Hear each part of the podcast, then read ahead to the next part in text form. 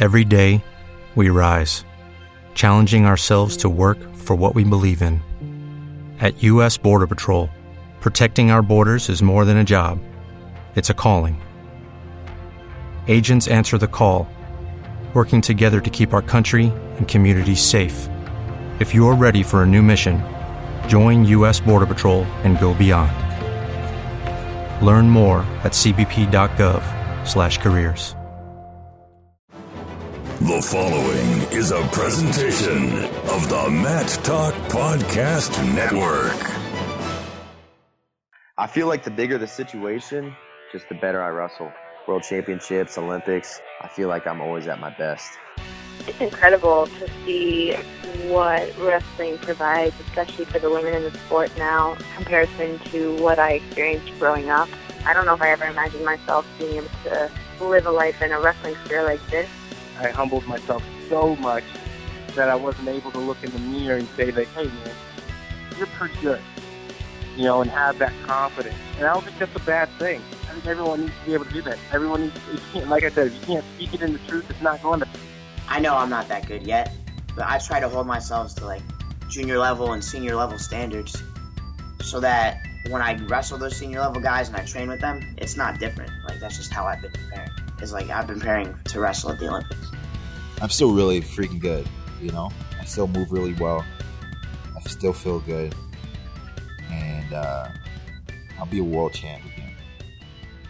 I'll be a world champ. Now it's time for Bonus Points, the official podcast of the national governing body at USA Wrestling. From Colorado Springs, Colorado, here's your host, Richard Immel.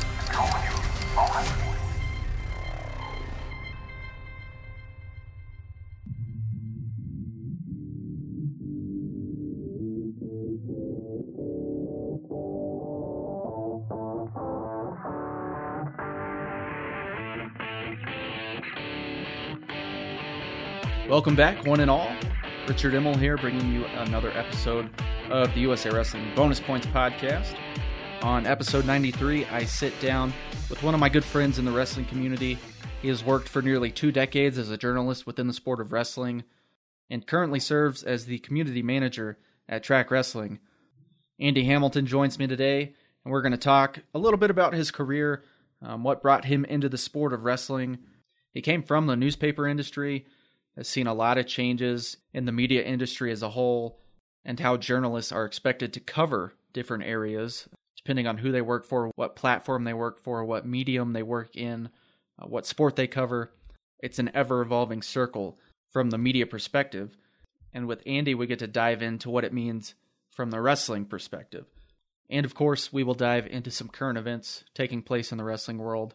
Given Andy is in the wrestling hotbed of Iowa, We'll discuss a little Hawkeyes, a little Iowa wrestling, and different general thoughts about what's taking place in the wrestling landscape.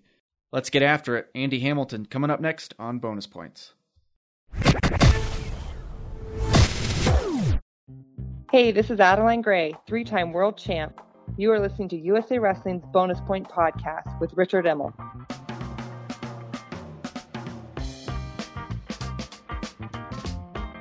Okay, today on Bonus Points, I have a special guest, my good friend. He works for Track Wrestling. We're still not quite sure what his job title is, but uh, Andy Hamilton, you might know him formerly of the Des Moines Register, moved to Track Wrestling. Uh, what, what, was that, like a year or two ago? It's been a while, right? Yeah, about uh, 17, 18 months, July of uh, 2016.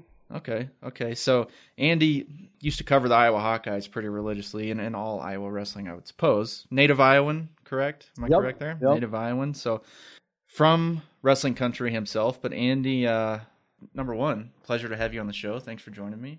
It's awesome always, to be here, Richard. Yes, it's always. I don't know fun. that I've seen you. I don't know that I've seen you or or uh, we talked a little bit, but I think the last time I really saw you was in uh, Greece when you were getting ready to board the plane to go home, and you gave me some some sage advice to download some entertainment for that Air Canada 10 hour haul home that yes really not a lot of entertainment options on that show but uh, you saved me man and and uh, you got me hooked on Breaking Bad because I was desperate mm-hmm. for some entertainment on that flight I, I'd never seen Breaking Bad I hopped on the Netflix downloaded like the first six shows and I think in the next nine days I watched all. You 60 finished it. yeah.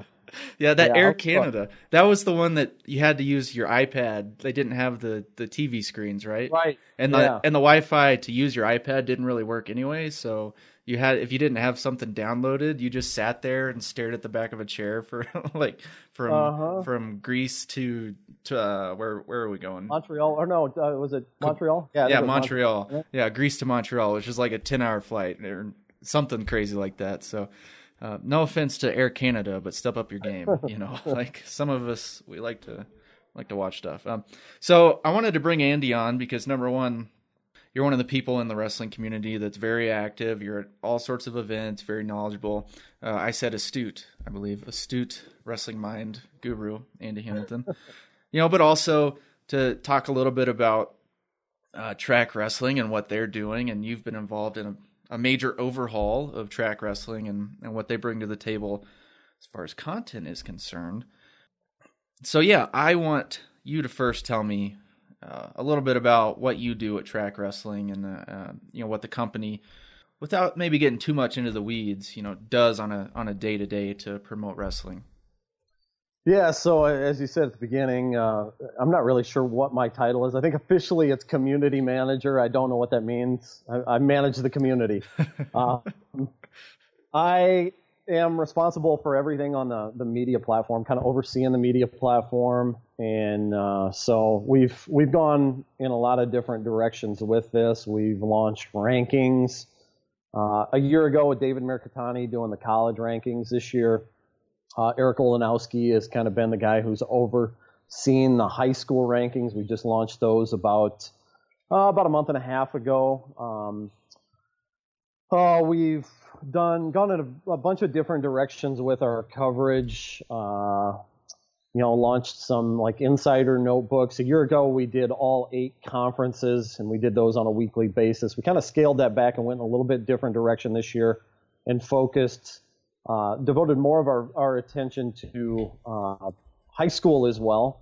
Uh, so we we uh, have the high school insider. We have a multi-divisional insider that hits all five um, non-division one levels every week. We have a D1 insider uh, as well. So I'm responsible for uh, overseeing our team of freelancers, managing our team of freelancers. I do some writing. I uh, have, like you, gotten into photography here Mhm. in the last um, well three or four months or so, and and that's been fun. Um, done some podcasting. There's just a little bit of everything. When I was in the newspaper business, it was basically uh, just sort of managing myself and in uh, for for 17, 18 years there. All I did was, you know, you know, they gave me a beat, they gave me assignments, uh, told me to just uh, basically go out and find great stories and stay up to up to speed on the news and and uh, this has been great from the standpoint that, that I got a lot of uh, a lot of fingerprints on a lot of different things, and, and they've given me the freedom to kind of shape our coverage a little bit. Uh, we're we're building a team uh, slowly, but uh, um, I think that uh, I think we're doing it the right way, and and um, it, it's been a lot of fun. You know, to cover wrestling basically from you know we we've dabbled a little bit into some youth stuff, but uh, mostly uh, really cranked up our high school coverage here this year, and uh, all the way through like the multi-divisional level, Division One, and then uh, certainly been a, a huge blessing to be able to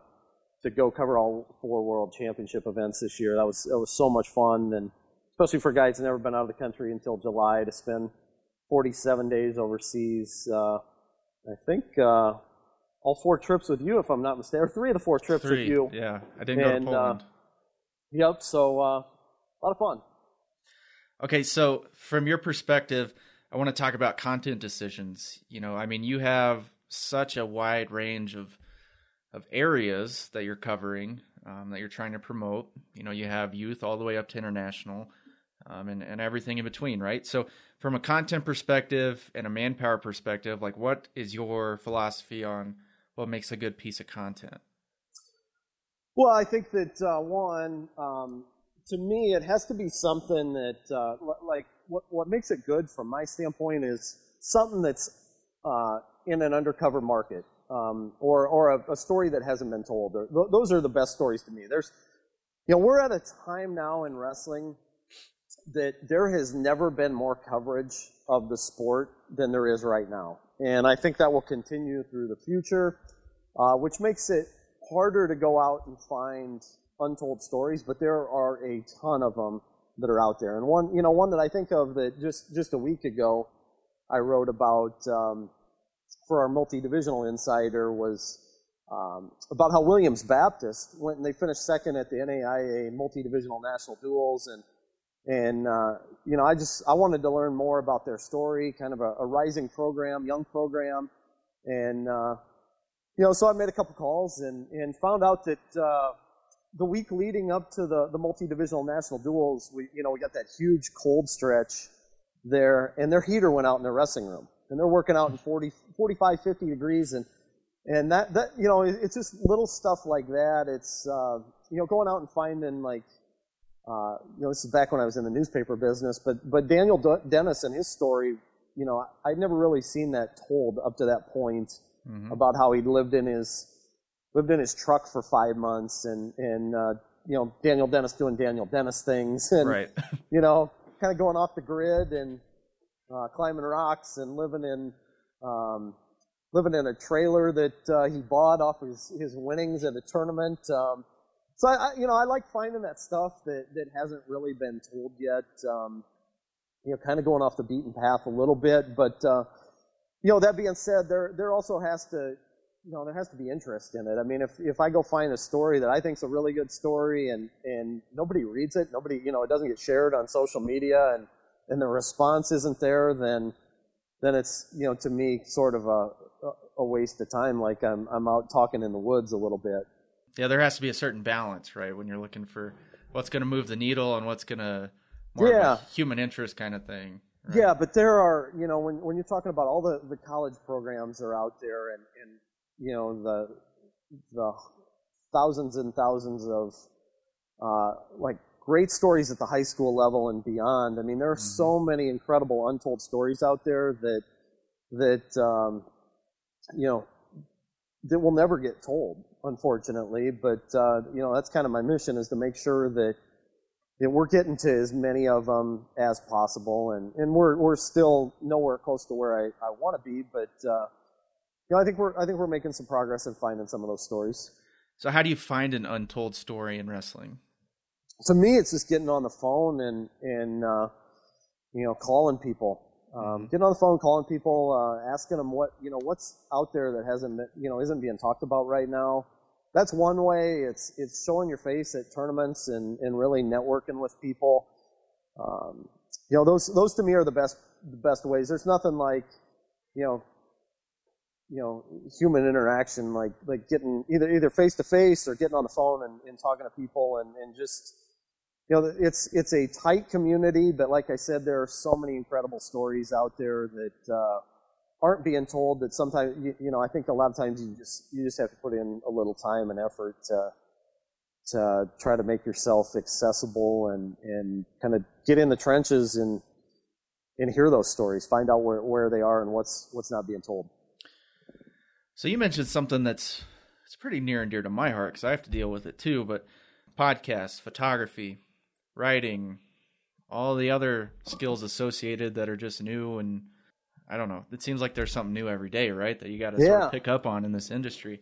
Now, for you, I mean, you were in the newspaper business, and and that industry is, I mean, it's taken cuts and it's, uh, you know, had to adapt and try to figure out new ways to develop revenue and change their models, focus on online revenue and maybe less print. I mean, whatever it is, that's a whole nother topic for another day. But for you, just talk about the ability to adapt and what you have to do on a day to day in this profession. It's a challenge that you have to deal with. Yeah. You know, it's just an unfortunate truth. If you don't stay up to date, then you just get lost.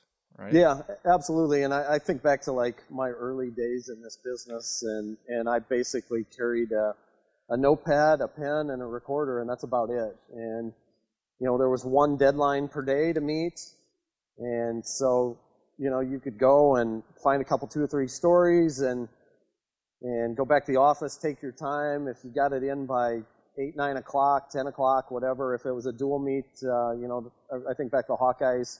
I'm covering the, you know, covering the Hawkeyes in the early years. Um, seven o'clock dual, would probably be over by nine. I'd get back to the office around, you know, 9:45, 9:30, somewhere in there, and then have uh, an hour and a half or so to, to write the story, and uh, or or write it from Carver Hawkeye, and and uh, then my last year in the newspaper industry, last few years in the newspaper industry, you know, I'm carrying a smartphone and and uh, shooting video, up, you know, editing, uploading video, tweeting, um, Instagramming, uh, putting stuff on Facebook. Um, every, we had a clock on the wall at the Des Moines Register. We had three of them up on the wall in the Des Moines Register, and kind of the significance of that was every, every uh, you could see at any point in the newsroom, you could see what the time was, and, and the message that uh, uh, the editor at the time, the managing editor at the time, was trying to get across was every day or every minute of the day is a deadline. You know, so the so the the industry had kind of flipped upside down a little bit, and it was more about fast, um, hard hitting information, cut to the chase, rather than a than a lot of depth. And and you know, then we'll go back at a later point and kind of flesh it out a little bit more. But um, yeah, it's it's really required a lot of people to adapt, um, and, and a lot of people that uh, you know I, I talked to a lot of veteran reporters, you know, that that uh, you know that they said that they, you know, never really imagined that they would be doing the things that they're doing, and and even myself. I mean, I, mm-hmm. I got in at the beginning of kind of the the internet age, and just you know, I, I never would have imagined that one day, you know, 15 years ago, that one day I'd be uh, basically writing a story on my phone and and uploading a photo from my phone and video from my phone straight to straight to a website and it would be live. So mm-hmm.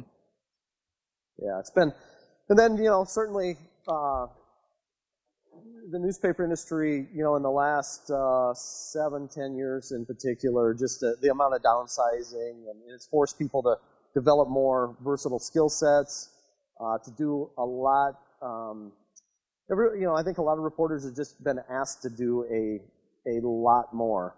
You know, there's been a lot more put on their plate, a lot more different responsibilities.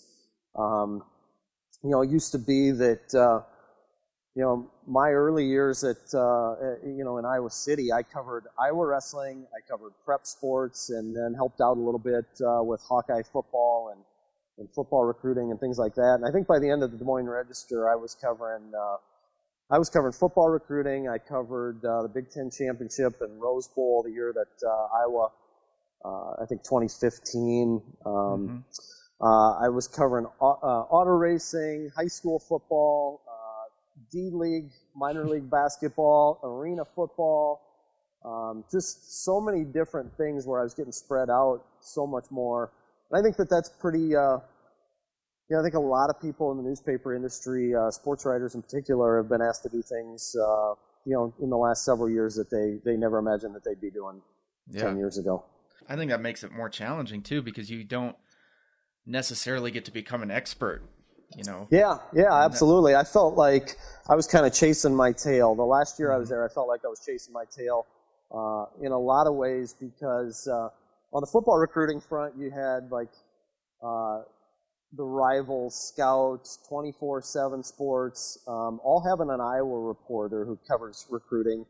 Um, you had like on the football front, you had like Cedar Rapids Gazette, Marc Morehouse's Cedar Rapids Gazette, a good friend of mine. Um, he was covering uh, Iowa football. You know, the bulk of his time was getting uh, devoted to Iowa football.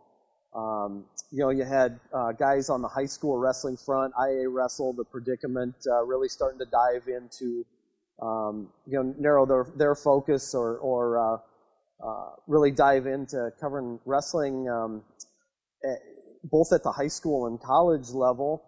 And so it felt like, you know, getting stretched so thin that, that I was behind in everything that I did. And, mm-hmm. and I really didn't like really didn't like that feeling, but uh, it's just you know kind of the reality of where we were as a as a newspaper at that point, and and not having enough bodies to go around to do the kind of work that uh, I, I would have liked to been been able to done at that point.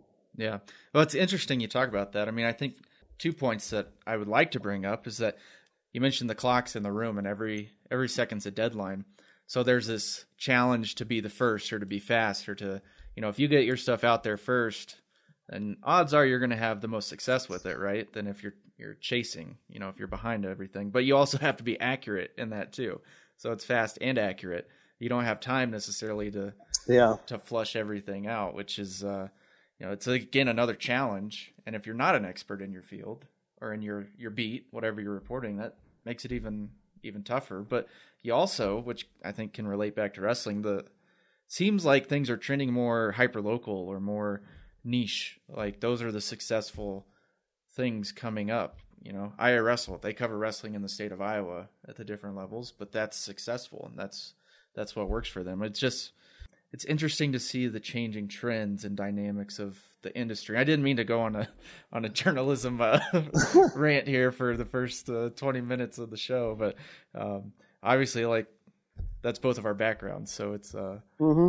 yeah, I I'm always I'm always looking at that stuff and trying to think, you know, how can you how can you stay on top of your on top of your game, you know, for what I do, and it's the same for you, I'm sure. Yeah, you know, I think one of the things that though, you know, there's been, as you mentioned, such a rush to be 1st that Mm-hmm. I think, and, and we've seen it in, um, you know, I'm talking well beyond wrestling uh, journalism here. I'm I'm talking sports journalism and just journalism as a whole. I think that there's been such a rush to be first that being right hasn't always been a focal Priority. point for some people. And and you know, I I hope I never get to the point where being first outweighs being right because uh, you know, I just feel like it takes a long time to build credibility and it takes a very short time. You know, it takes one little thing to lose all credibility that you built. So, um, you know, I think like, like uh, one thing that comes to mind is like the, the Pirates Astros trade here uh, that they went through with Yeah. Gerrit Cole, and and everybody reported like that it was a done deal, and it eventually got to be a done deal, but it was it was not done when uh, when everybody was jumping the gun. I mean, they they you know there was like a four day window in there where you know, people said the deal's off after it had already been reported as almost a done deal, and and so I think that's just kind of the risk you run when when you're going with uh, you know sometimes when you're going with with unnamed sources, I, you know I I'm never fully comfortable going with somebody that that uh, Won't put their uh, name won't, to it. won't put their name to it, but you know, I realize sometimes, you know, you know, a lot of times you're right, uh, but you know, and I have never really felt comfortable until it came out, and like, you know, what if, what if this is wrong? I, I know in my mind it's airtight when I go with it, but Mhm. there's always that feeling in your mind, like, well, what if, what if this isn't right? You know, did do I damage all credibility here? So Yeah, absolutely. It's uh I mean, I could go back to to J school. My you know my uh, uh you know you're taught immediately like you are the the guard dogs or or whatever you want to call it. Watchdog, yeah. The watchdogs, the uh Game of Thrones. You're the watchers on the wall. Any anyway, it's it's something I'm obviously passionate about, but I like uh, I like to have these discussions because I don't I don't think that necessarily even people just within wrestling understand the the complexities of of putting stuff out there and gathering information and the challenges behind that. So I think it's good for people to hear. You know, Yeah, I like it too. I don't have these conversations anymore, Richard. I'm not Yeah. in a not in a newsroom with you know 40 other journalists anymore. So Mm-hmm. it's good stuff. Yeah, for sure, man. And I think this can actually segue a little bit into something I did want to talk about. I want to know what attracted you to track wrestling and covering wrestling full time. You know, you mentioned at the the register, you're split between so Yeah. many different things, and now you get to focus on one sport. I mean, and that's all you focus on. I mean, and obviously you have the other interests. I know you're a big baseball guy, and Yeah. but wrestling, it's full time. So Yeah, it's uh, it's interesting. You know, when I was, and I'll take this back a ways, but um, you know, I was like 16 years old. I just I decided this is uh, the route I was going with my career. I was getting into journalism, sports journalism, and uh, you know, when when I was probably 18, I wanted to cover Iowa football. I wanted to be an Iowa football beat writer by the time I was 30, and checked that box off when I was 26, and. Um, you know, but when I was 22, I started covering wrestling on a full time basis. And between 22 and 26, I became like really hooked on the sport of wrestling. I, yeah, I, I think it's, uh, you know, one, like the community, the tightness of community. Um, you know, I think that there are a lot of interesting storylines. I felt like, you know, the guys on the Iowa roster were a lot, like their backgrounds were a lot like mine. Growing up in small town Iowa, um, we just related to each other uh, pretty well. You know, some of those guys that I, I covered in the early years have become like super close friends of mine. Uh, you know, Jody Strittmatter, one of my very best friends. Uh, I think of that Iowa lineup in uh, the first year that I covered them in 2000, and, and some of my, my like really close friends, uh, Jody Strittmatter, Eric Juergens, Doug Schwab, uh, Mike Zadek, Jessman Smith. I, you know, I, I don't get a chance to see T.J. Williams all that often, but always enjoy my conversations with him. Um, you know, I've had conversations through the years with Matt Anderson, and, and you know, done a lot of different stories on him, and you know, getting into the Iditarod, and then uh, you know, I think being a forest ranger now up in Alaska, and and uh, cycling. He's just gone off and done so many interesting things, and and uh, you know, like I said, those guys have become like you know, we kind of grew up together. Uh, we're roughly about the same age, and they've become good friends of mine. And I think, you know, through the years, like I remember at a point in time where, you know, five, six years into covering Iowa football, that I knew the the you know third or fourth string 157 pounder, the last guy on the depth chart, better than I knew anybody on the football roster. You know, mm-hmm. just uh, you know, being able to get so close to that program just on a personal level and, and uh, be able to tell those stories was really uh, uh, something that drew me to the sport. And, and, it, and it, went uh, the same way at the high school level. And I've, uh, you know, ever since I've gotten into this job, I, I, it's something that's been consistent, whether, you know, no matter which teams I cover, whether it's just Iowa wrestling or whether it's uh, doing a seven minutes interview now with Chad Walsh or Ryan Milhoff um, you know, or, or, the 50 other guys that we've done for that series. Um, just really enjoyed my conversations with them, and uh, so there, there's that part of it too. I, I just I, I, feel like wrestling, um, you, like in the early years, they appreciated the coverage more than any other beat that I covered. You know, they they enjoyed having me around, and and took the time to uh, to fill me in on things, and and uh, you know, some background on me. I wrestled a little bit in, in, in grade school, but but uh, my high school didn't have wrestling. My my dad wrestled at Northern Iowa uh, back in like 1950 when they were a national championship team. He was on that team, mm-hmm. uh, and, and we went to a lot of national tournaments growing up. But my like like I said, my high school didn't have wrestling, so I didn't I didn't wrestle in high school. So you know, there was a lot that I had to learn about the sport. And, and the great part about it was there was never a shortage of people that, that uh, I could pull aside and say, hey, I don't understand this. Can you help me understand it? And uh, especially in those early years covering the Hawkeyes, Jim Zalesky uh, uh, gave me incredible access to the program. Tom Brands was great. Gable's been great. And, and you know, when you start with people like that at the highest levels of the sport and they're willing to uh, uh, do everything to help you do your job and, and help you become successful at your job. It, it's it's so much more refreshing. It's you know, you know you, you develop a you know, I think naturally develop a passion for the sport that way, and and uh, it, it, was unlike anything else I'd ever covered. And so that's that's where I kind of fell in love with wrestling in the beginning of covering it. Uh, but then about uh, well, I think like nine years ago, I had an opportunity to, to take a job that uh, would have been full time in wrestling. It would have required moving uh, halfway across the country, and, and I, I just uh, I really struggled with that part of it, and I turned that job down.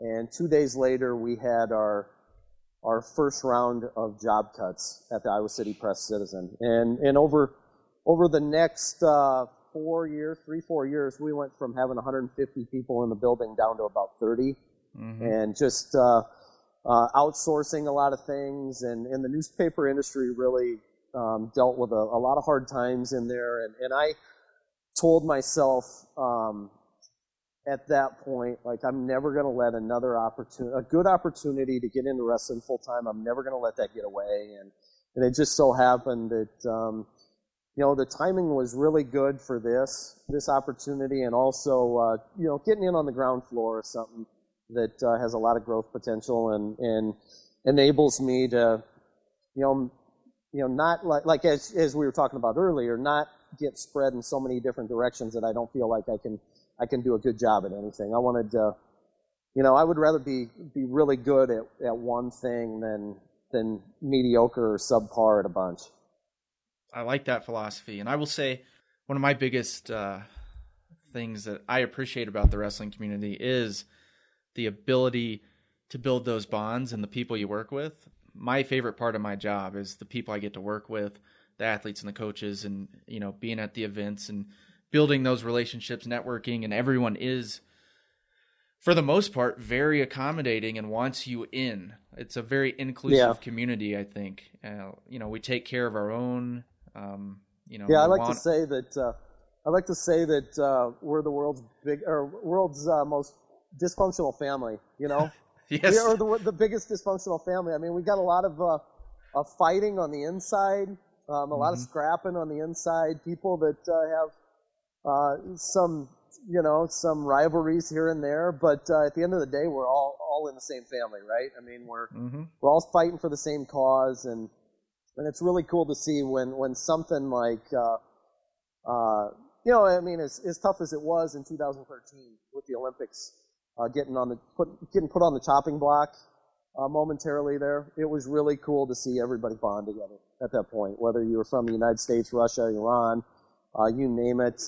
Uh, you, you know, and, and you see it at a time in, in times of crisis too, um, when people are going through hard times. Um, you know, people are dealing with hardships. Uh, you know, who's there for you? The people in the wrestling community. Yeah, absolutely. And uh, the wrestling community, it's a big community. It's a worldwide community, and I think that's something that you're, you know, starting to to get a bigger grasp of too. You know, I did when I first got here, and I went to my first World Championships in Budapest, and I'll never forget it. You know, I I stepped off the plane, and I was I was pretty much in awe because I'd never been out of the country. It was just the weirdest feeling to know that I'd flown over the ocean and I'm here and then I get and experience all the culture, right? It's Yeah. it's it's really a weird feeling the first time you go over there. And I was gosh, how old was I? I was 23. Yeah, I was 23 when I went to to Budapest. So it was uh it was pretty it was just crazy feeling, but you know, you went to the four world championships this year, so cadet, junior, senior, U23, which is new. I got to go to three of them. I was with you, but we don't have to talk about Finland and my belt or Greece and the, the big bad wolf or anything. We can, you know, we can. That's actually kind of the the belt one is a funny story. Yeah, what uh what what for you, you know, have you taken away from your time internationally and seeing the global landscape of wrestling and the people, you know, the community is is much bigger than what we are just in the US. Yeah, absolutely. And and I think about what you know, you're talking about flying overseas, and all of a sudden you're landing in a foreign country, and you know nobody speaks the language. Uh, it's you know I, I was I think I was pretty lucky in that Finland was my first overseas trip, and you know Finland was great. Finland was was pretty easy to get around, and you know people spoke the you know English, and you know. But that being said, like I, I was traveling on my own. I fly into Helsinki. I'm trying to figure out what train to hop on to get up to Tampere, and I um, missed my train up there, uh, the first one. Had to pay for you know. I realized I probably didn't have to after the fact, but I'd already paid for a second you know ticket, to get up to Tampere. Uh, nearly missed getting off my stop in Tampere. Who knows, like how far north I would have wound up if, uh, if this guy sitting behind me hadn't uh, said, "Hey, you, you know, you want Tampere?" and and uh, because it, it wasn't showing up on my uh, on my map Mm-hmm. uh, on on the phone like like we were in the middle of the city. I thought uh, it looked like we were, you know, about still about five miles south of where we needed to be. And but anyway, that was a, that was a pretty easy uh, trip from the beginning. Uh, I'm glad it was the first one and, and kind of got my feet wet that way because uh, uh, the other ones were great too. I mean, I really enjoyed uh, Paris and Athens and. Uh, you know, um, you know, Poland wasn't all that bad. Would have been nice. You know, we ate, I think, pasta and white rice every meal for like nine straight days. But uh, you know, I think the one thing that, that I discovered this year is is kind of how much your uh, how much United States success, and if you're writing about medalists, how much that really shapes your feelings towards mm-hmm. a trip and a country. And and uh, you know, the first three were great. There were so many uh, medalists to write about, world champions, and then the last one, uh, uh, you know, those those guys on the end of the trip really uh, made my Poland experience a lot better. You know, when when you get uh, four guys wrestling for medals on the final day, three of them win. Richie Lewis wins the gold. Uh, uh, but uh, I, I think the one thing that I discovered is, you know, that there are just, you know, a lot of, you know, this may sound um, obvious, or may, you know, maybe not to some people, but but the thing that was really enlightening to me is that you know there's just a lot of friendly people all over the world, people that are are really good people, good-hearted people, willing to help you, um, help you understand, um, uh, get you where you need to go, and and uh, you know, it's it's made me really think about, you know, and, and I, I don't deal with a lot of people here in Cedar Falls, Iowa. They're coming through from foreign countries, but uh, right. uh, you know, the one thing like having been in that situation, you know, trying to uh, be a little bit more, um, uh, what's the, I don't know what the word I'm looking for is, but uh, you know, put accepting. myself, yeah, yeah, accepting and and Open, helpful. Yeah. Mm-hmm. accepting and helpful to, to people that are in our country, you know, that, that uh, coming in from a foreign country that, uh, you know, aren't accustomed to our culture or, or our language or anything like that. So, um, I, I, think it's it, it, was pretty enlightening being in four different countries and, and seeing, you know, just uh, how different things are overseas, and yet, uh, you know, you put us in a in an arena with full of wrestlers, and you know, it doesn't matter if we're in Poland or or uh, Colorado Springs. You know, it's you know we're all speaking the same language, so to speak. Uh, you know, once we're we're uh, in the arena. For sure. I had the same experience, and actually, I, I want to tell a story that just came to my head. It's kind of what you're what you're saying. So I land in Buenos Aires for the Cadet Pan Ams this year. I don't know if I've told this story or not uh, publicly, but so I land and I'm by myself. I travel by myself. I flew in the day of the competition. I think it started at in the afternoon. So I flew in overnight and I got there in the morning. And someone's supposed to be there to pick me up you know, and I'm walking around with my suitcase in the uh, Buenos Aires air- airport, and like, I can't find anyone. I'm trying to text my local contact. He's busy, you know, and then I'm looking around. I see another another guy. He's about my age, um, you know, local guy. Uh, he like flags me down because he's looking for someone. I'm looking for someone, and and I go up to him, and I thought he said, "Are you Richard?" You know, but he said, "Are you?" whatever, you know. And I was like, yeah, yeah, that's me. And he's like, okay, let's go. Um, you know, I, I got the car outside. So we go out and he has a truck. Okay. And I don't know if you've noticed on your international trips, but people don't have trucks right. overseas. It's not like here. They have, if they have a truck, it's for a reason. You know, it's not just to drive around town in a truck. So I, I go to the one truck I see in the whole airport.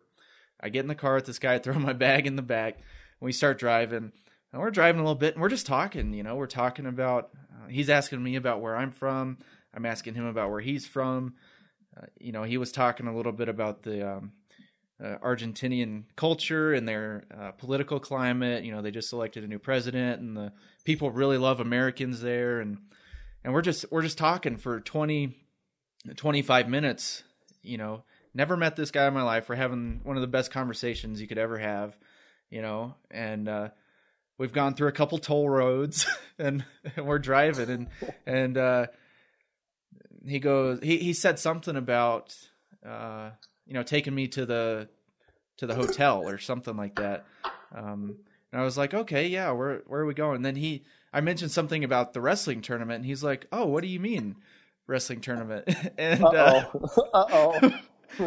and uh I was like, oh yeah, you know. So I explained I explained to him what I do. So I thought he was just one of the locals who, you know, is a volunteer to pick someone up from the airport and didn't really know what was going on. So I didn't really think anything of it because that's how it normally is. And then um, he started talking about like going out on the farm and like hunting and th- this and that. I, I, guess there's a big hunting community in Buenos Aires for a certain bird or, or game and we're just sitting there talking, and he's finally like, "What's your name again?" Uh oh. and so I told him, and uh, he was like, "Well, here." He showed me the passport of the guy that he was supposed to pick up, and I was like, "Yeah, that's definitely not me." so we'd been driving for thirty minutes from the airport, and he was like freaking out because he he worked for a uh, like a, a lodge, I guess, or a resort that um, people flew in to go hunt on their grounds, right? So he would pick them up and take them to the hotel, which is what is what I thought I was doing as well, going to our hotel. So he had to take me back to the airport, pick up his guy, and I had to find my guy. So it's just it's just the weirdest thing, but it didn't bother me one bit. You know, I wasn't freaking out. I wasn't upset. I I had a great conversation with a guy I never would have met had things not gone that way. And it's just something you have to deal with when you go overseas. It's Yeah. everything will go wrong. Like Yeah. it will go wrong. You just have to deal with it, pick up the pieces and figure it out, you know? And I've I've been overseas now probably most of the times I've been by myself, you know, just traveled by myself and had to deal with all the arrangements by myself. Um, I stayed in Peru for an extra two weeks after the junior Pan Ams by myself and just went into the mountains by myself. You know, that's a whole whole wild story together. but uh, it just echoes your point, you know, um, uh, that you were discussing. Another fun fact: I am wearing my Finnish belt, Finnish leather, Nice. authentic. I wear it every day. It's my only belt. so uh, I don't even remember what did my belt break. Your Like, belt broke. My buckle broke. Yeah, and I had to go find a new belt in Tampere. So Yep. I paid forty euro for a Finnish belt, authentic leather. It was nice. It Um, became a discussion point for your class too, right? yeah, yeah, absolutely. Because I had a international business um, a marketing class, a global marketing class, so it was great. You know, a, lot of the bits and pieces I took from other countries, I was, I was able to take into class and and try to share at least. I mean, there's obviously those people who just want to chit chat and you know be the center of attention the whole time, and in graduate classes anyway, you know, it's very discussion based. You know, you try to learn from one another, but it was a lot of fun. It was a lot of fun. Um, so one thing I did want to ask you is you've got a firsthand look at the upcoming generation of wrestlers, you know, based on your overseas trips and you know, you've seen the Mark Halls and the Gable Stevensons and you know even the cadets, you know, that were just balling out over there in uh, Yeah. in Athens, you know, um, you know Colton Schultz, um, all these guys. So you've seen kind of what the future holds for USA Wrestling. Uh, what's your perspective on the upcoming generation that you see? And uh, I mean, you were there for the world title in Paris too, so you, you've you've seen what it could be potentially. So, uh, you excited? What what are your thoughts? Oh, yeah. I mean, this is going to be awesome the next 10 years and, and maybe beyond, but you, you just start looking at, uh, uh, you know, the thing that jumps out to me is maybe like a, uh, a snapshot of that, that kind of crystallizes everything in my mind. You think about Aaron Brooks, and we were sitting next to each other. Actually, you were down taking photos, but we were sitting next to each other in Greece, right in front of the mat where he came out in his first round match Mhm. and just tore this guy from Georgia apart. Yeah. It was four, 14 to 3, and it, like, or 14 to 2, and the two points that the Georgians scored were actually a, like, a Jonesy that, that Brooks hit. It should have been Brooks's two points Uh huh. But the officials hadn't seen it, and so they, they thought that uh, the Georgian was putting Brooks on his back. But Aaron Brooks was not even supposed to be on that team, and he ran through the entire cadet world bracket. Um, you know, really is didn't have a close match. The finals was kind of you know the score maybe wasn't as indicative of how lopsided the match was, uh, but he was supposed to be a second teamer, and and I think when you get to, you get to the point where you've got guys who might not even be the best guy in the United States um, who go off and win world titles, uh, that's pretty awesome. And and you think about like I wrote about this for our high school insider a week ago, the amount of depth at 220 and heavyweight, and you start thinking about Gable Stevenson, um, uh, Daniel Kerkvliet, Colton Schultz, all world champions, going to be college heavyweights. Um, then you throw in guys like Seth Nevills, Tony Cassioppi, uh, Mason Parris. uh, Braxton Amos. That's just one weight class, and and and you think about it too. Like, which weight classes have we had the hardest time as a country filling in the, you know, doing well internationally? It's it's sort of been heavyweight in that, uh, you know, our best, you know, by and large, our best athletes who are six foot five and 250 pounds in the United States are off playing D end Mhm. um, or or linebacker or tight end, and and they're wrestling in other countries. And so when we can, you know, accumulate as a country, we can, we can accumulate that kind of depth at at uh, heavyweight and the big weight classes, um, and then certainly you look down low at uh, you know Dayton Fix, Spencer Lee, Kurt McHenry, um, so on and so forth, and and the guys through the middle. We could go on for you know, we could go on for several minutes about Mark Hall and company as well, but uh, Mhm. I, I cannot wait for the trials in 2020, 2024, because I think I think they're going to be unbelievable. It's going to be something that uh, our country, you know, maybe has never seen in my lifetime. Uh, maybe maybe it's never seen it. Period. But uh, uh, you know, I, I don't know how you can't be you know over the moon excited with with what's going on at at the age uh, what's going on at all levels of USA Wrestling and the freestyle program right now. Have to agree with that. Um, going back to you a little bit, uh, you mentioned that you, you you wrestled for a little bit, right? But it wasn't it wasn't your passion growing up. It wasn't what you did every day. Um, you didn't necessarily grow up in the sport. I mean, your dad wrestled, but you know, it wasn't. Um, you weren't like Dayton Fix going every single tournament. Yeah. son wrestling, right? When you're growing up, what interest did you have? I mean, what was your major uh, pursuit? I guess. What did you dream of becoming? You you mentioned earlier, you know, at a certain point you wanted to be a Hawkeye beat writer, but you know, to get you to this point, what was? uh How did you develop like that? Yeah, so I- I played a lot of different sports when I was younger. Um, wrestling, like, like I said, we didn't have wrestling in our school district. We might have been the only school district in Iowa at the time that didn't have wrestling. But uh, uh, I had a like my best friend at the time. His dad was into. His dad had been a boxer growing up. He had been into wrestling a little bit, and so we had living room matches. Um, probably about three, four, five living room matches a couple nights a week during the winter. Uh, but it was just me and him, and we'd go off to, to youth tournaments and wouldn't have a lot of success. And and uh, you know we you know we weren't getting hardly any coaching. I, my dad um, never pushed me into wrestling, and it was kind of like you know if I asked him to teach me something, he would. But but he was totally hands off, and and I think I probably would have developed um, a more of a passion for wrestling if I had success at a younger age, and I probably would have had more success if I had gone to him and asked him for, you know, a little more coaching here and there. But uh, but he kind of let me find my find my own way. And and when my best friend moved away um, after fifth grade, I that's when kind of my wrestling career stopped. We had a uh, sharing agreement with a local school for a junior high program for like one year in there, and I knew it was never going to be anything that lasted because we were going to bump them up a class at the high school level, and there was some resistance to that, and so, um,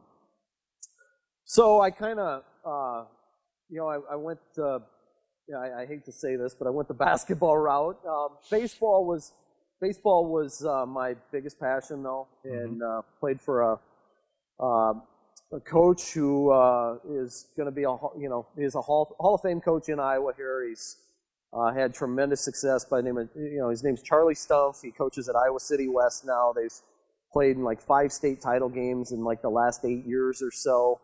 Uh, could not have asked for a better coach uh, in high school than what we had. We were uh, top 10 program pretty much all but about three weeks of my high school career. And, and uh, my dream growing up was play shortstop for the Yankees. And, and uh, played a couple years of junior college baseball at uh, Ellsworth Community College and then went to Iowa and decided at that point it was time to start thinking about a, a you know, giving up on that dream of playing shortstop for the Yankees. Looked like Jeter was pretty firmly entrenched with that job, and how are you going to top Jeter? So, so, uh, tell me about that though.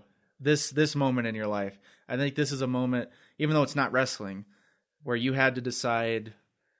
uh, You had to make a choice, right? Do I continue to pursue this thing that you know, maybe in my heart I know that I'm not the best shortstop in the world. You know, I love it, but I have to decide. Okay, I need to to have a backup plan at least, or you know, Yeah. moving on with your life. I think is something that I struggled with as a wrestler. It's a very difficult decision for me to stop, and I wasn't. I wrestled in college, but I wasn't the pinnacle. You know, I wasn't. I wasn't Kyle Snyder going out there. You know, just mollywopping everyone. So, I think that's something that maybe you can share some insight on is is how you made that decision and how you dealt with it. Yeah, I think the decision pretty much got made for me. I mean, I realized I wasn't uh, a couple things. One, uh, you know, wasn't having the kind of success that uh, uh, I wanted, and you know, looking back on things, if if uh, I think if I had been around wrestling and been around Tom Brands and and Jim Zalesky and and Gable when I was 16, 17, I probably would have had, you know, I think I probably would have had a lot different perspective, a lot, uh, would have looked at myself a little bit more honestly in the mirror and, and asked myself, you know, are you doing the things that you need to do to, to have the kind of success that you want to have? And, and looking back on it, no, I wasn't. And, uh, um, you know, but, uh, also had a shoulder injury that kind of kind of helped contribute, uh, you know, the end of my baseball career. But uh, you know, it's it's hard, you know, when you you invest that's that much into it, and you know, talking about 15 years at that point, uh, you know, and, and you love a sport the way you do, and and uh, you commit so much to it. It's it's hard to let go of it. It, it really is, and you know, the toughest part for me. Um, was every like late February, early March when the weather would get nice for the first time. You know, when it when it would be that first like 60 degree day in the in the spring, when I knew like that would be the time we'd be picking up a glove and going outside for the first time. And that, that you know, it took a long time to to come to grips with that. But then you know, after a while, you realize like, look, this doesn't last forever. Even you know, even if you do reach the pinnacle of, of the sport, uh, you know, you got to put the glove down at some point, move on with your life, and and it happened to me a lot, uh, lot sooner than I wanted it to happen. But uh, um, you know, I, I think you just find other areas in life to fill those voids, to, to fill that um, that competitive void that's missing in your life, whether it be, you know, you know, going, um, you know, you know, getting up to your neck in, in your work and your passion that way, or finding some other hobbies. And, um, you know, that's kind of what I did with uh, my, my journalism career and, and just uh, kind of craving that type of competition. It's a little bit different, you know, when, when uh, you know, your, your victories are, are, you know, telling a good story and, and it's, it's, you know, you're, you're driving yourself intrinsically more than what a, a stat sheet or, or a scoreboard says. But, uh, um, yeah, I think, uh, the one thing that I found to kind of fill that void was, uh, trying to break stories, trying to break news, trying to tell stories that had never been told before. And, and also, uh, you know, it, uh, the newspaper industry, while it was competitive, there was also, uh, you know, kind of a brotherhood that you shared with other people on the beat, and and uh, you know, you you want to beat them to stories, but you also uh, you don't take it as life and death either. So, so that was pretty cool as well. You covered Iowa wrestling for what near two decades. Yeah, I think coming up on it almost. Um, I think this is 19th year in some way, shape, or form. So tell me the loudest Carver moment that you experienced.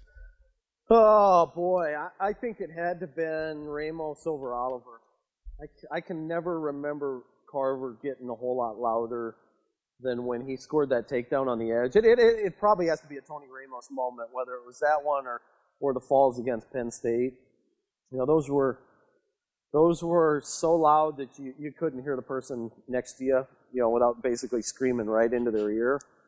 Um, you know, those were pretty loud. Um, you know, there weren't as many people in the stands that night because there was a snowstorm, but uh, Iowa beat Minnesota in 03 in a, in a dual where uh, Joe Johnston pinned Luke Becker.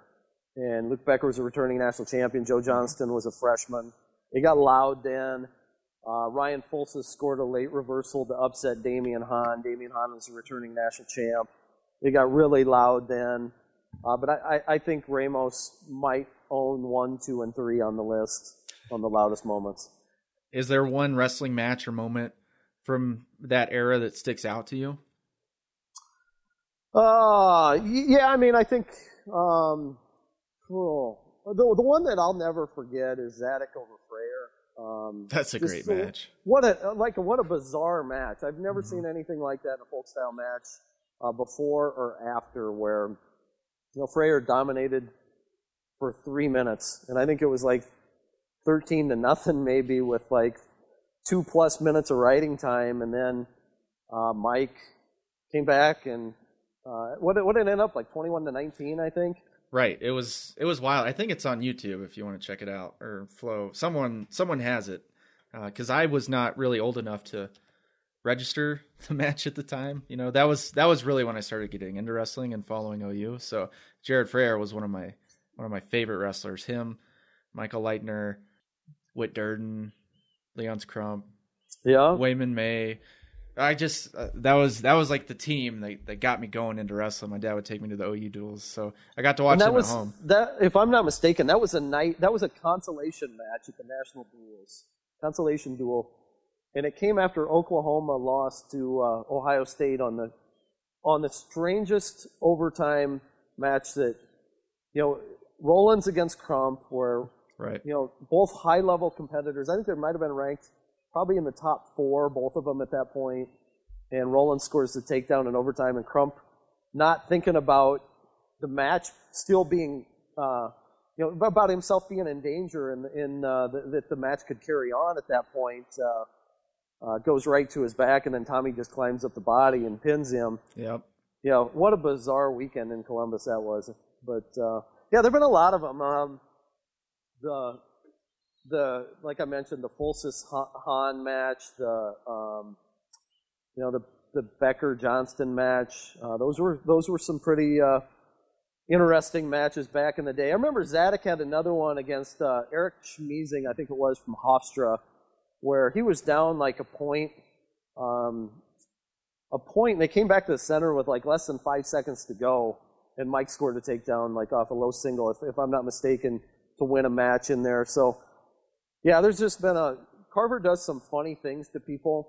Um, you know, you've seen some guys that have rise that, that will rise up and perform better than than what they they would anywhere else. Uh, you see some guys that uh, it, it looks like it just totally zaps them. It looks like they've never run a wind sprint in the entire season, right? and yet you know they're in great shape. But uh, that that environment just sucks the energy right out of them. So, yeah, it's been uh, been a pretty wild 19 years of uh, covering the Hawkeyes and uh, seen some really interesting things.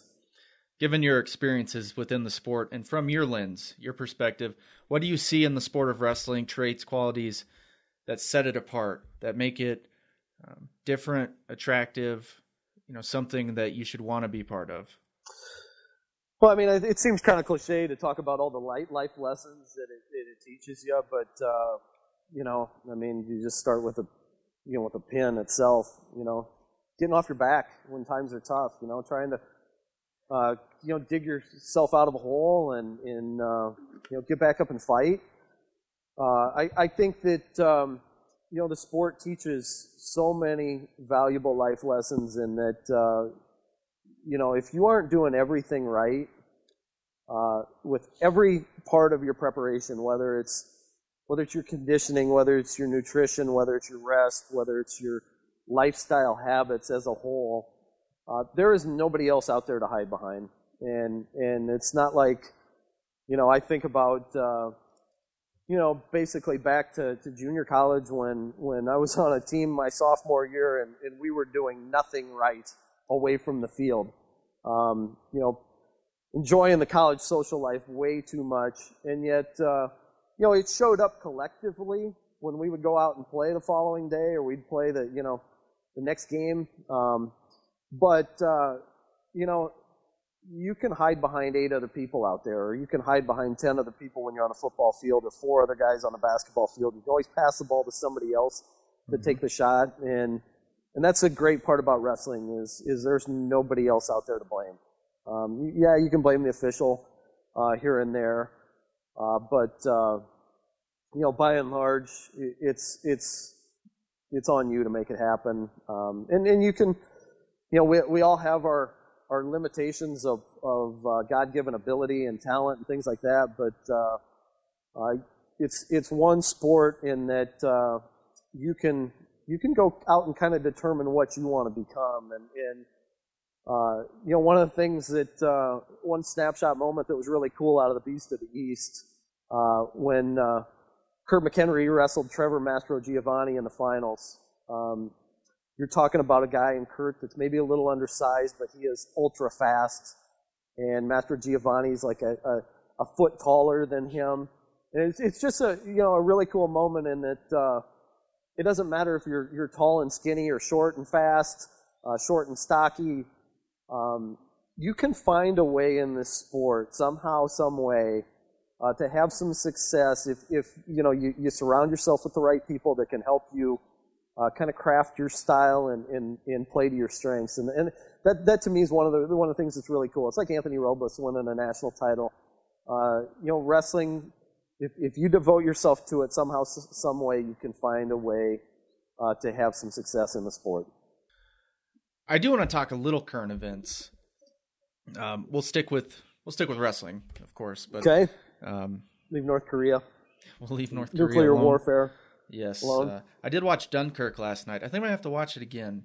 It was good. It was good. I just uh, I think I need to, to get back into it. So Dunkirk, that's that.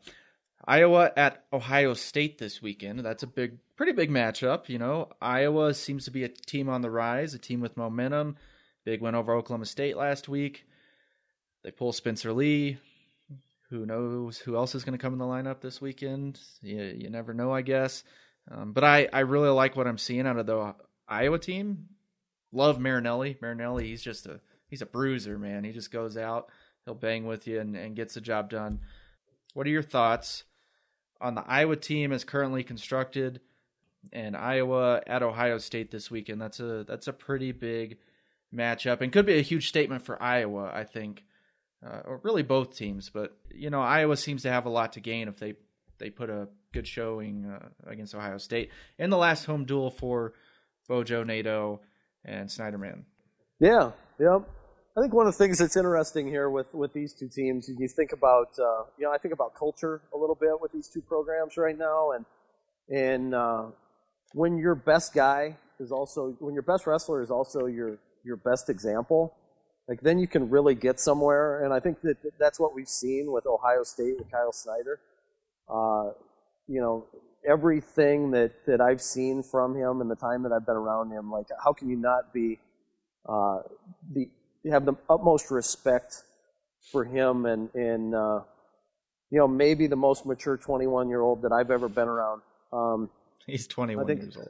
he's more mature than I am right now. Like, I hope someday I'm as mature as Kyle Snyder at 21. But, uh, right. uh, but um, you know, I think that Iowa is starting to get back to that a little bit too. When when you look at the examples that uh, are on that roster now, and, and, you talk about Spencer and, and Marinelli and, and Michael Kemmerer. Yes. Uh, in particular, I, I, it just feels to me like they're getting the right guys on the roster again, and and uh, guys that um, are, are the brand's type of personalities and, and athletes that they want. Um, and and I I agree. I think it's a it's a, a huge measuring stick for the Hawkeyes. You, you, know, you look at Ohio State and, and um, such a tremendous lineup, one to ten, and Maybe the uh, best ever, right? Yeah, yeah, quite possibly, very mm-hmm. possibly. Uh, to me, Ohio State reminds me a little bit of a a much better version of Minnesota, Minnesota. of 2001. Right, I was you thinking know, that where, too. Where that Minnesota team was 10 strong, uh, but they didn't have anybody made the finals that right. year, and and certainly didn't have a Snyder, a Tomasello, a um, you know, guys like Myles Martin, Bo Jordan. I mean, you get you get down like four or five deep into their lineup, and they still got national national Kollin title Moore. contenders. Kollin yeah, Kollin number Moore. one. You know. Yeah, you know, if if that guy is, you know, one of those guys that we mentioned is their fifth best guy, yeah. and you're talking about a national title contender. So, um, so I think yeah, you're talking about a team that very well could go down as the best team in college wrestling history to this point. Um, you know, uh, Iowa, it's. Uh, as you mentioned, a, a team on the rise, a team that uh, I think we had at the beginning of the season, and, and other people had at the beginning of the season ranked like 10th, 11th, uh, somewhere in there. They're looking, uh, you know, if they can add Downey to the lineup. Um, looking at a squad that uh, on paper probably comes out maybe third in the rankings, uh, with with some growth potential there. Uh, I think I think one of the keys for this bunch um, is figuring out where they're going to go at 33, 41, Mm-hmm. uh, getting some more production at those two weight classes, and then and then continuing to see progress. Uh, you know, it's been a, a heck of a season up to Sunday for for Cash Wilcke. I think he's um, 97 to me is wide open after Kollin Moore. I think he has established himself as the clear cut favorite there.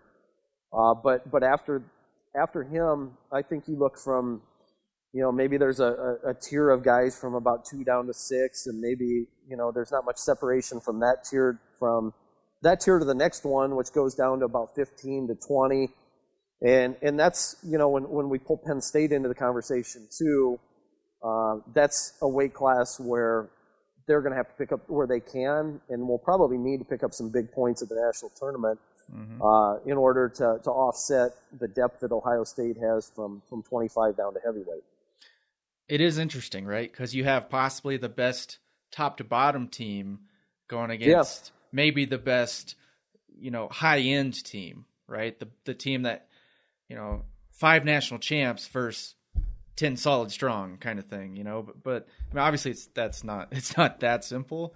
But this, to me, it's going to be the best team race we've ever seen. It it could come down to the last to the last. I mean, how great would that be? It'd only be fitting, if you ask Yeah. me, that we have an Ohio State Penn State, you know, matchup at the end Saturday night at the national tournament. But And, and nobody's really talking about it, but how about the race for the for trophies though? yeah, You know, outside of that, I mean, like three, we have seen in our rankings three through like nine, three through ten, even actually three through nine. I think Oklahoma State's ninth now, but uh, you know, three through nine have flip flopped over the course of the last like five weeks. Mhm. Like they've like completely flip flopped, and, and Iowa even. You know, it's a little goofy to people that, that Iowa beats Oklahoma State and drops three spots in our rankings, but it, but it was just a reflection of of Wilcke losing at 197 and, and the changes that came about there. They're so jam tight that now what we're seeing is like one result per week totally throws off like three, four, five, six, and seven in the rankings. It totally jumbles that order. And so uh, that's going to be one of the races to me that that is going to be really fascinating to watch, not just the rest of the season, but certainly uh, in in Cleveland. Yeah, I, I actually wrote an article for our magazine uh, two issues ago, or right before the college season. But I outlined that this has the potential to be the best college season we've ever seen. I mean, with so many different things at play, from the individuals and the Yeah. team perspective, you know, combined everything, we could be talking about a season unlike any other that we've ever seen. And uh, with that, go to Cleveland. Basically, that's my point. You don't want to miss it. Yeah. Um, Yeah. And you know, just the storylines that we're seeing. It's maybe it's because there's more more exposure too, but statistically, that like I looked at it and the statistics back this up. Like there hasn't been a group of individuals with this high of credential level all in one season. There hasn't been these rivalries. I mean, look at Vincenzo and Imar going at it, Bo uh, Bo Nickal and Myles Martin, and, and just all the stuff that's coming out. Spencer Lee Yeah. adds intrigue, Yeah. and Siriano. I mean, there's just so many storylines going on. Plus the, only team thing- race. Yeah. The only thing to me that uh, kind of maybe compares, it seems comparable to 2013 when you had Dake and Taylor at the same weight Yeah. class. You had, you had, uh, I think, uh, was that Perry and Howe in Des Moines too? Maybe. no, I think that was the next. that was. Oklahoma City. Okay. Yeah. Uh, Perry wrestled Matt Brown in the finals Yeah. that year, but uh, you know Nelson and Gwiazdowski, um, if, if I'm not mistaken. Um, just you know, there were a ton of returning national champions coming back that that year. I remember there were like 11 returning national champs in in 2013, and then you had like Stieber, Ramos, um, you know Delgado and Megaludis. McDonough was in that weight class. Um, Nahshon Garrett was at 125. But yeah, this is uh, no doubt when you, when you start factoring in the young talent coming in and the credentials of these guys, and guys are more. It's crazy how much even five years later, how much more equipped guys are to come in and win right away like they are now. I mean, you- you're talking Spencer Lee, Yianni has been super impressive this year. Uh, 141 is going to be bananas. 165, um, 165. I mean, it feels like like Imar and and uh, Vincenzo are the class of the field right now, but that's another weight that goes like 15 deep Mm-hmm. you know, in the rankings. And I think I think everything from Thursday night at the national tournament on at, at 41 and 65 is it's going to be can't miss stuff. Absolutely. Speaking of can't miss stuff, potential. Hopefully, if I get this thing edited, we will have this out before Gross and Meredith wrestle tonight. It looks like they're going to wrestle tonight. I want to talk about maybe not necessarily this match, but what matches like this could do for wrestling. Because it seems to me there's a lot of buzz around a Thursday night duel between Wyoming and South Dakota State that would not have been there if this Yeah. thing had not matriculated, you know. And why don't we see more of this? Why don't we see uh, mainly because all the number ones wrestle on the same team it seems like Yeah. this year, but you know, you know, why not have a Darian Cruz bump up to wrestle Seth Gross or whatever, whatever the matchup is. How about uh, how about Rutherford versus Nolf? Let's get that let's one do it, right? yeah, let's get that going. Or Dean Heil versus Rutherford. I mean, I would want to see that. You know, that's uh, you know, can Dean Heil do it against someone as high motored and high powered as Rutherford? You know, we see it at 41. He seems to win the same way almost every time. You know, it doesn't matter who he's wrestling.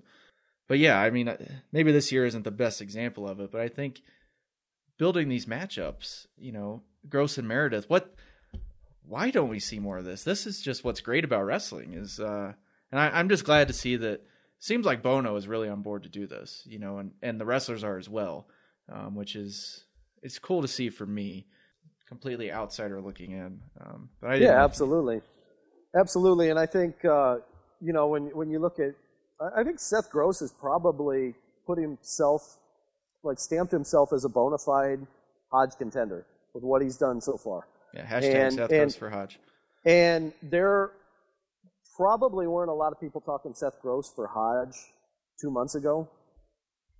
Were you? Were you banging the drum for Seth Gross two months I ago? I think I was leading the I was leading the train. Uh, Okay. but but no, to your point, I think I think you have a point, but I'll I'll let you continue. But uh, you know, when you look at how many eyes and ears are on Big Ten wrestling, and and I, it- it's sort of like the Heisman. I mean, if you're the returning Heisman winner, you you know you get a head start for the following year. Uh, you're you're instantly in the conversation, and and to me, it almost feels like if Seth Gross is going to win the Hodge this year, he needs a little help.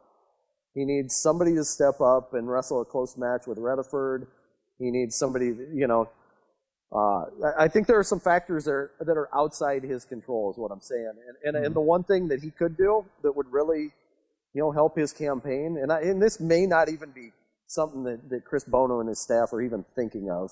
Uh, the, the Hodge Trophy might be the furthest thing from their mind, but if uh, if he steps up and beats the number one guy at 41, that goes a long way towards his candidacy. I think. I mean, it factors into my mind if uh, you know when I'm putting uh, names on the ballot. Absolutely. As a voting member, I think, you know, I don't necessarily get so caught up in the, yes, the pins and the bonus points and all that is very important. But, you know, I, I try to think about what have they actually done? Who have they done it against? Yeah. The level of competition. To me, if Gross went out there and won a six to three match, six four match over Bryce Meredith, and he goes on to win one forty one. To me, that helps out a lot than a pin against whoever in the Yeah.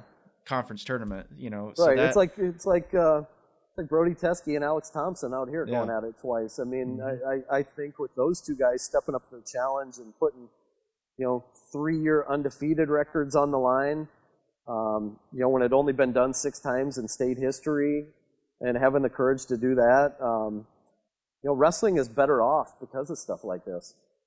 Yeah, and I it's a bad analogy, but I kind of think like the college football playoff. You know how it used to be the AP mentality of just you know keep you keep winning, you keep moving up. Yeah. And now it's like, what have you actually done for me? Yeah. Are you the best team, even if you lost?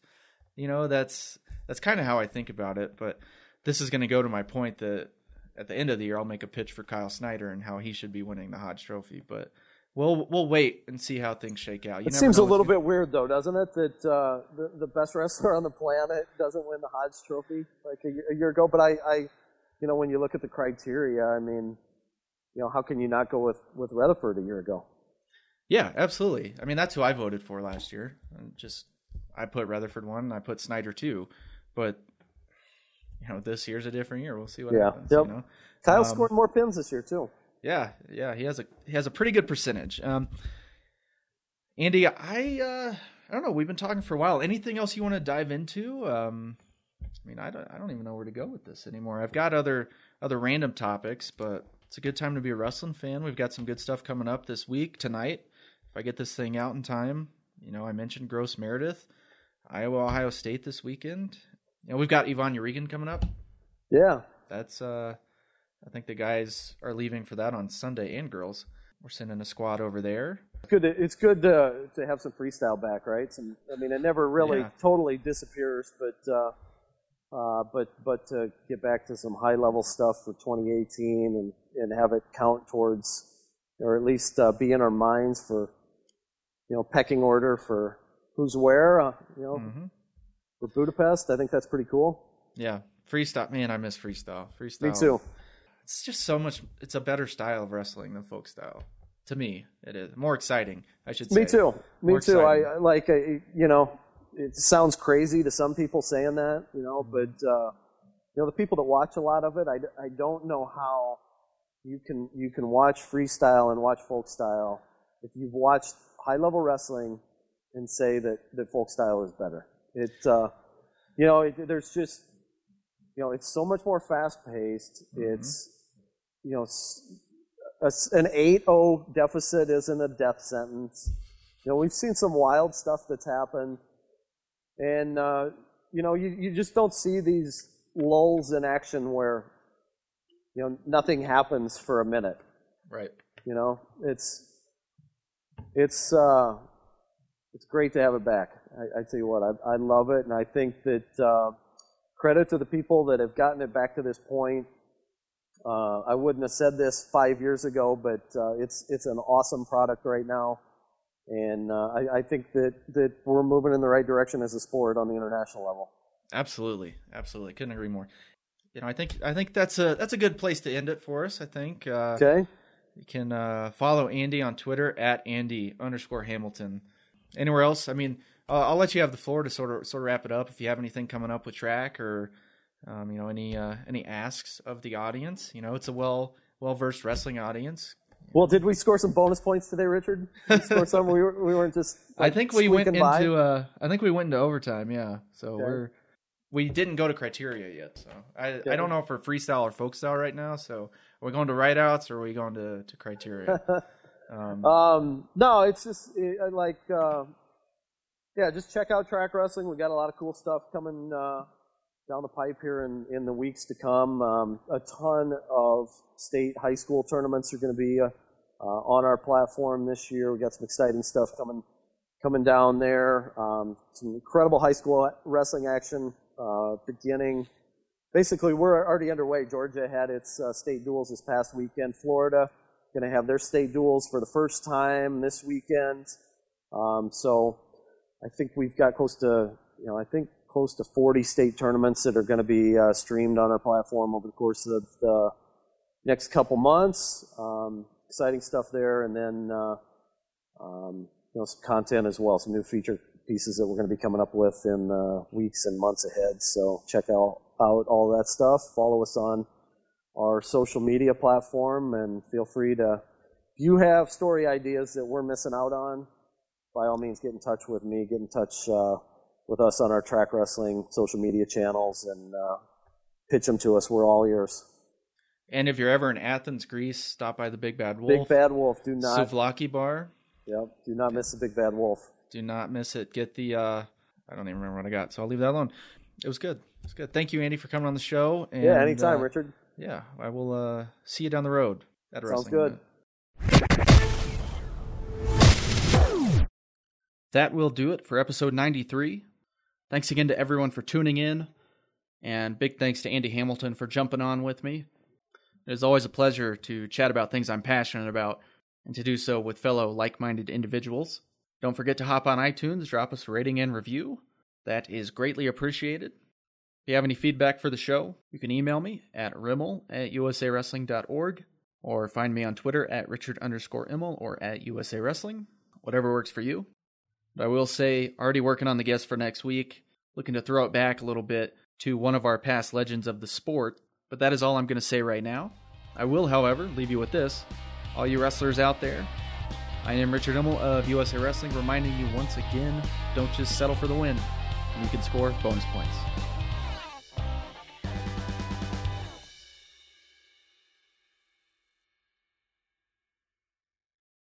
With Lucky Land slots, you can get lucky just about anywhere. Dearly beloved, we are gathered here today to. Has anyone seen the bride and groom? Sorry, sorry, we're here. We were getting lucky in the limo and we lost track of time. No, Lucky Land Casino, with cash prizes that add up quicker than a guest registry. In that case, I pronounce you lucky. Play for free at LuckyLandSlots.com. Daily bonuses are waiting. No purchase necessary. Void where prohibited by law. 18 plus. Terms and conditions apply. See website for details.